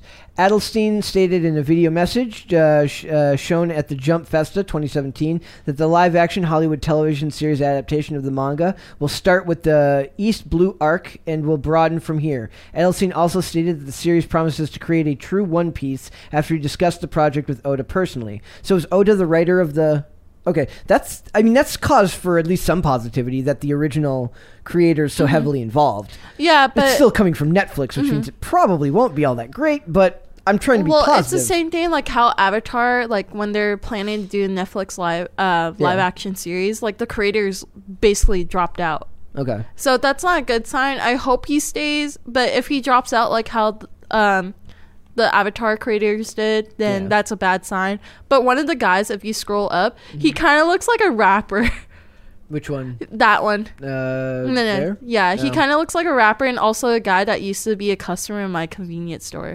It does. It's not a name that I recommend. I I've heard before, so Mhm. I, I don't know him. I, uh, Netflix has a, a habit of like they pick a lot of young actors that you've never heard of. Mhm. Uh, Well, I I like it that they're starting like people's careers, but Yep. I'm not excited for this because Netflix it, they have the same streak as like CW, where it for ki- different reasons. but yeah, it kind of starts off good, but then it goes downhill from there. What? Uh, so, if they were to do this right, what would they have to do? Well, um, I don't know because like you're introducing it to people that never seen the series, Well, that's your your goal is as much as you want to get the audience from that that Mm-hmm. But you read also wanna- Mm-hmm. you have to appeal to people who don't read. That's why adaptation is such a freaking hard medium to per, you know to to perfect. Is Mm-hmm. that uh, you have to both please the people that know exactly what it is, Mm-hmm. while not losing the people who are coming in cold Yeah. without any knowledge of it Yeah, whatsoever. for sure. Not for an me, easy task. I try to watch the original series from episode one. Mm-hmm. I couldn't do it, so for me, you got to change it a little bit.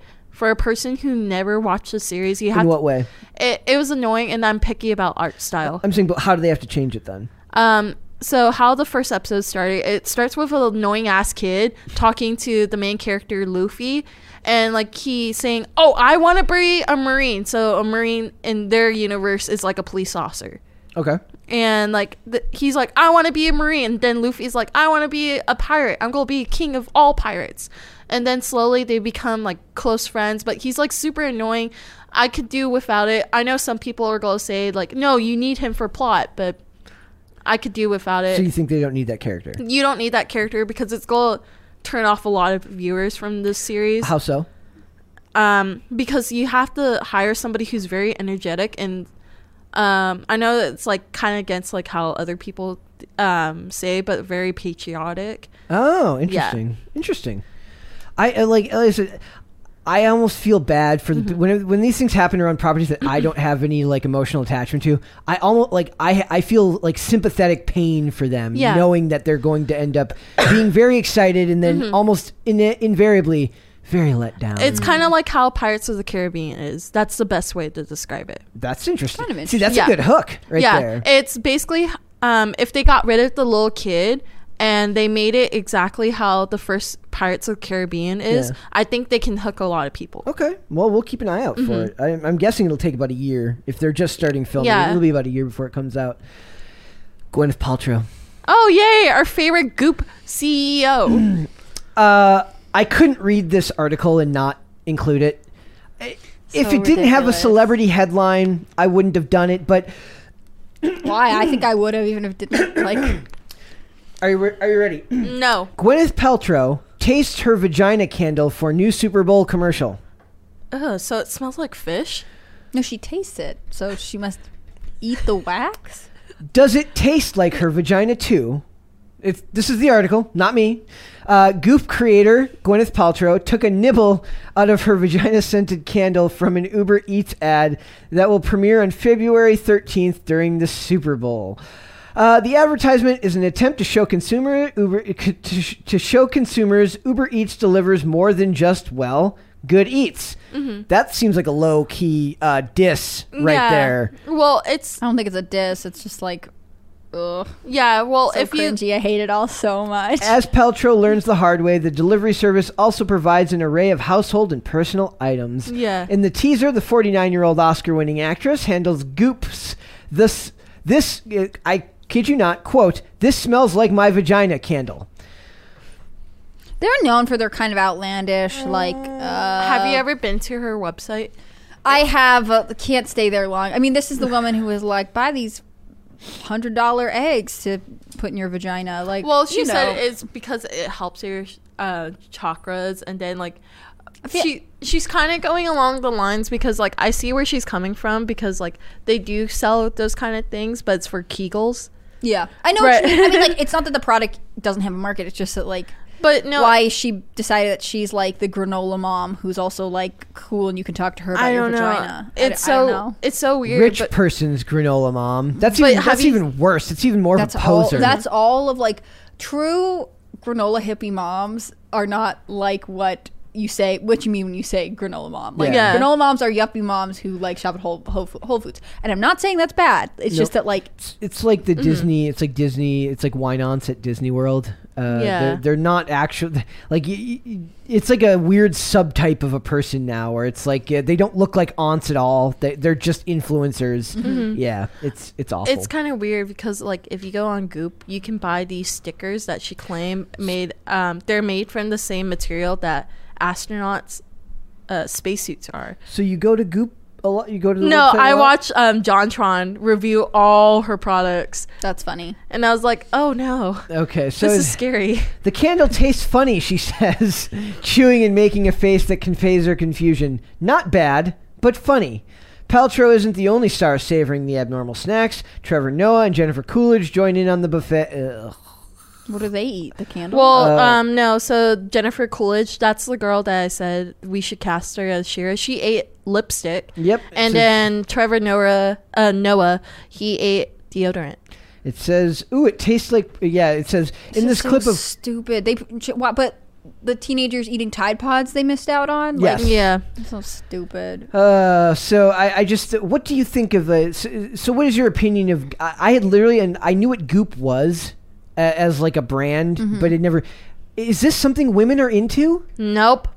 I'm I- a- I, I- I so defer to the women. There's like a whole collection of actresses or like celebrities. I'm going to say actresses, but I'm sure models are in there too who own like lifestyle brands. So like Kourtney Kardashian has Poosh. Um, Yeah. Goop is one of them. Like uh, Blake Lively launched a similar one at one point, but it's since closed. Yeah. Um, and I- I think that they're like it's like a transition to being a lifestyle influencer when you already have fame and like here's my collection of things that you need and she's kind of like the most known for like how ridiculous her products are or sort of how bizarre I will give her props for taking a very unique approach to marketing. my um okay so like she I think this commercial is stupid. It is. Yes. Um, and I think that like. I don't Granted, know. Super Bowl commercials are supposed to be outlandish, so I mean, outlandish is different than stupid. stupid is stupid. Mm-hmm. Uh, and I think like, you know, uh, I don't care for her products, but I'm sure there are some women who are interested in it, and I'm, you know, free market, have a good time. what is her target demographic?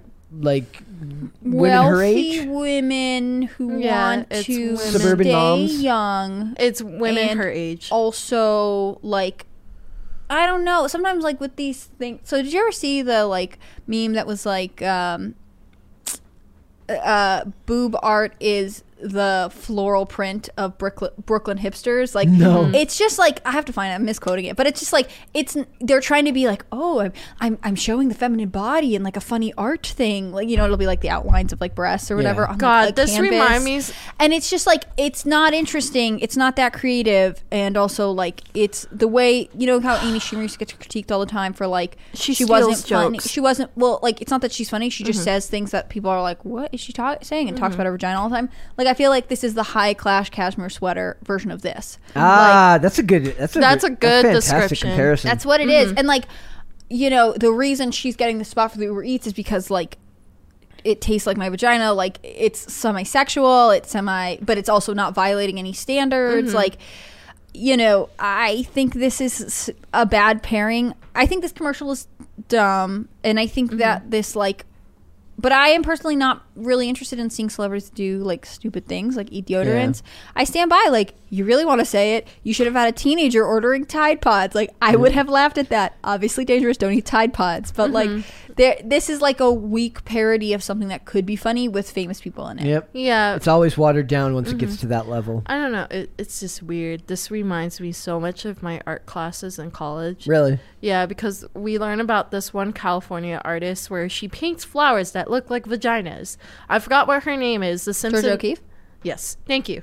I've been to her exhibit at the Brooklyn Art Museum. It's Really? so, like there's like a dinner table with like plates that are all actually vaginas. Um, yeah, because like but they're she- like artsy. She, please tell me she's not one of those people that does. She's like, a lesbian. Period blood art. no, I'm sure not there are yet. tons of Not- them, but like not that level yet, but she was expressing her sexuality. And then it also reminds me of my friend Belinda. Uh, bless her heart, I love her. But she had this painting where she got her boob covered with paint and then smattered it onto the like push sorry. it on the canvas. Yep, uh, and she was like, "I call it my pokeball because it looks like a pokeball." And she was like, "Also, um, FYI, this is my boob."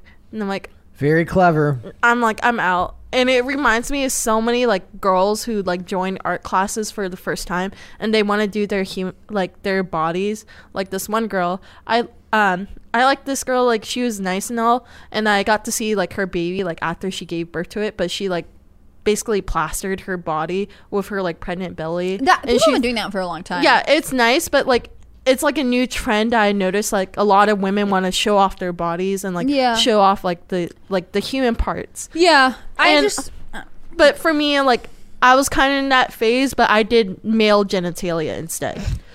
Because I was like, let's be politically funny about I don't this. think there's anything wrong with like wanting to make art that includes like the human form, and I actually Mm-hmm. think that there's like a lot of good to be said about like normalizing like Yeah. physiological yeah. like anatomy. Uh, but in this case, like I just think it's sort of this weird cheap shot of like. Mm-hmm. Oh, I'm trying to be risque because it smells like your vagina, so it, it goes. This product goes viral, but also like it's probably really expensive. It feels like and, viral it's, uh, marketing. yeah, Yeah. I mean it is. That's what it is. Well- and like now assisted by Uber, and like Uber's doing it because like you can't openly make a sexual reference on TV on during this commercial, Mm-hmm. so they're gonna find a workaround. Or like, it, she, no, she's not eating a vagina; she's eating a candle. yeah. Well, Okay, also cool. like the other two Like it's just cele- it's dumb to me. Yeah, like the other two celebrities, like Jennifer Coolidge, she said, "Ooh, it tastes like purple" when she eats the lipstick, and then It sounds um, like something a writer thought they were very clever. No, Uh, like, and also Dang. she's known for playing kind of like stupid women, you know. yeah, but Right, Jennifer Coolidge is like it smells from like burning. right. Well, but also like there are inf- there are YouTubers who have made like Safiya Nygaard, if you know who that is, made this cake with um I don't remember the brand. I'm just gonna talk through this. Yeah. Um, Sorry. it's an edible lipstick, and I can't remember the brand. Bite lipstick is all natural, so it's all so you can eat it. It's not Yeah. made with any chemicals. So she like cut up a bunch and put it into a cake one time. Like there, there could have been more interesting things that you could do, like the hybrid of like, is this a snack or is this like? Yeah. yeah. But they just like But- chose to be dumb. they're promoting that they deliver groceries like normal groceries that are non-food items. That's yeah, what but they're like trying you to get could at. have done that in a lot of ways. That Mm-hmm. would, again, if you like this commercial, that's fine. I just think it's stupid. No, I and it's, just- I agree. it's just to like make you think about Gwyneth, Pal- Gwyneth, Gwyneth Paltrow eating a vagina. Yeah. and I will Like, say that's it. that uh, shamelessly, I picked this topic because I, I saw the. I did you send me this one? no, but I found okay. I somehow found this one and shamelessly picked it because the headline got me. I I admit to falling prey That's to, fine, to like, good- clickbait. Uh, I was like, these two will have a fun. I literally saved this one because I knew you would. Uh, I like. I was like, I could wait and do this one on Sunday because You could hear my eye I could from literally hear miles your eye away. rolls. Yeah. So. Um, we're going to talk Nirvana real quick. Uh, Yay. uh, so we talked a while back about so the the album Nevermind. It's a very famous album from Nirvana. It's got the baby in the pool. Uh, yes, right. You know what we're talking yeah, about. Yeah, I'm Amish, but I, I got that one. I'm- okay. Uh, it says so. Basically, um, the young man, There's been in ongoing litigation. Yes. because he doesn't want a picture of him naked as a child. even though he came back and did anniversary covers of the album on the tenth, Mm-hmm. then he changed his mind. Yes, and it is a woman's right to. Oh wait, it's a guy. It's a guy's right to change it, prerogative to change his mind. So it says uh, update November, uh, February first. As The report- judge ruled against him at one yes, point, right? Yes. As reported by Spin, Nirvana has filed a second motion to dismiss Spencer Elden's lawsuit. It documents obtained in documents obtained by the publication. Nirvana's attorney says, "quote This case must end." The band also asked the court for an order dismissing this action with prejudice and on the grounds that it is barred by the statute of limitations. There will be a hearing on February 24th uh, in Los Angeles. Spencer Elden, the man who appeared on the album art for Nirvana's Nevermind as a baby, has refiled his lawsuit against the band, alleging that the photograph constitutes as child pornography. As previously reported on January 4th, a judge dismissed Elden's initial lawsuit after Elden missed the deadline to file in opposition to Nirvana's lawsuit request, or his, their lawyer's request, excuse me. Nirvana's estate asked for the suit to be dropped due to the statute of limitations expiring in 2011, and Elden's prior history of profiting off and proudly touting his uh, being the Nirvana baby. Elden previously participated in numerous photo shoots to celebrate the album's anniversaries over the years. Elden was given a January 13th deadline to adjust the suit, and according to the court documents seized by the AV Club, uh, he refiled the suit on January 12th. In the suit, Elden's attorney, Robert Lewis, alleges that the defendants knowingly possessed, transported, reproduced, advertised, promoted, presented, distributed, provided, and or obtained child pornography, depicting Spencer, who had not attained the age of 18 years old when this image was printed on the cover of Nirvana's Nevermind album. It's crazy how cra- different the world is now from then. Has he ever said why he changed his mind, like why he participated in things and why he I- then decided it was recla- he wanted it reclassified as child porn? I, I, I don't think any of the ones that I read had anything to do with an interview. It was just I'd that be curious to hear about it. I mean, like, it sounds weird. I don't know. How, he's still pretty young, from what I know. Um, but like, maybe it did feel cool. And then when you got older and had your own kids, you were like, oh wait, I wouldn't want this image of my kids out there. Mm-hmm. This part i thought was really interesting. This is what made me want to cover it. It says, additionally, Lewis also cites Kurt, Kurt Cobain's journal entries as, quote, proof that the band has pedophilic intentions with the album art, using the following entry as one of the examples.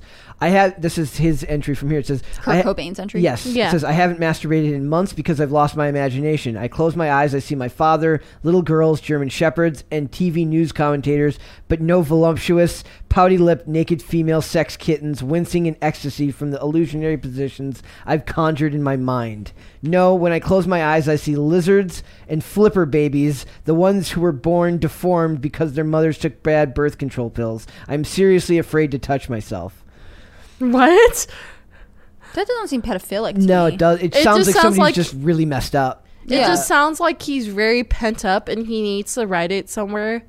Yeah, And, like, the oh- one comment says right there, it says uh, that journal entry is really hard to fit into that narrative. Mm-hmm. Or no, there's a there's a bunch of replies here. It says It doesn't make sense. yeah, it says it pretty clearly seems to be suggesting the exact opposite of what they claim it does.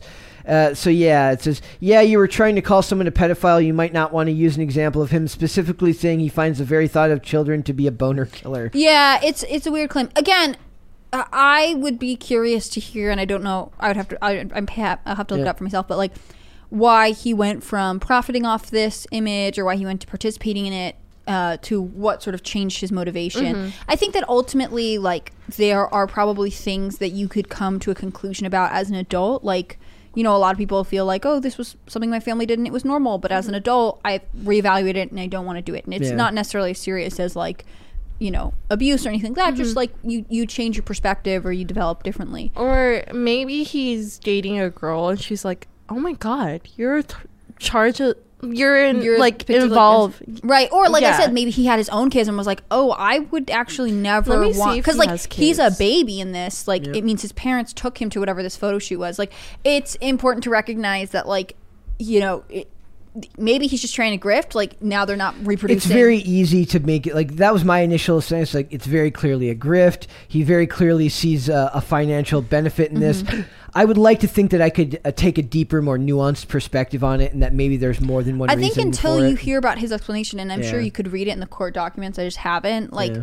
why he has now come to the conclusion that he wants, the, like, wants this changed, like that would tell you. Um, and again, like, the easy video, the easy topic to cover is to say it's a grift, but it's a lot harder to take the more nuanced and detailed approach, Mm-hmm. which is to say that maybe there's a lot of reasons somebody wouldn't want this out Mm-hmm. there now, even if they did celebrate it 10, 15. yeah, well, and if you're mm-hmm. 15 and you think it's cool that you're on Yeah. like a cal, maybe you don't have the He understanding to say why it would be damaging, but mm-hmm. maybe it's just a grift. Now that Nirvana is declining, he's like, well, I used to get a payout from this album, and now mm-hmm. I, d- you know, who Yeah, knows what it who is. knows? Yeah, if you search up what he's doing now, so he does not have kids, but he is engaged. But they said if you go onto his Facebook page, he's verified as a artist. Ah. So and with some of his work retailing over a hundred dollars. So I think he's just trying to get his name out there again. Because some artists will do that. Any bad press is good press. That's what uh Kim And, like, Kardashian used to We're say. like, who is this guy? And then you Google it, and then you find his art page. yeah.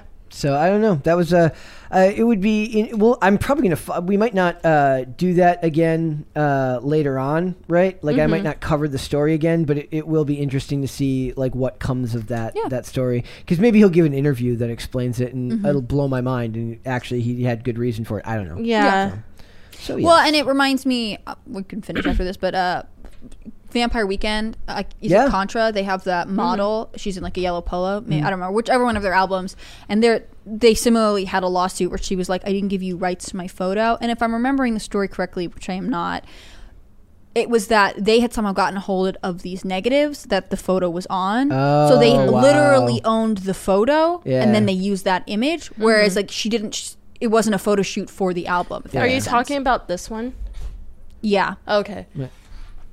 So I don't know. interesting. I don't know. It's uh, that's a like I said. I, one thing that I want to do with this is I don't want um, I don't want this channel to be or these videos to be about uh, rage or Mm-hmm. just the easy. I want to look at things more. You know, like at least question.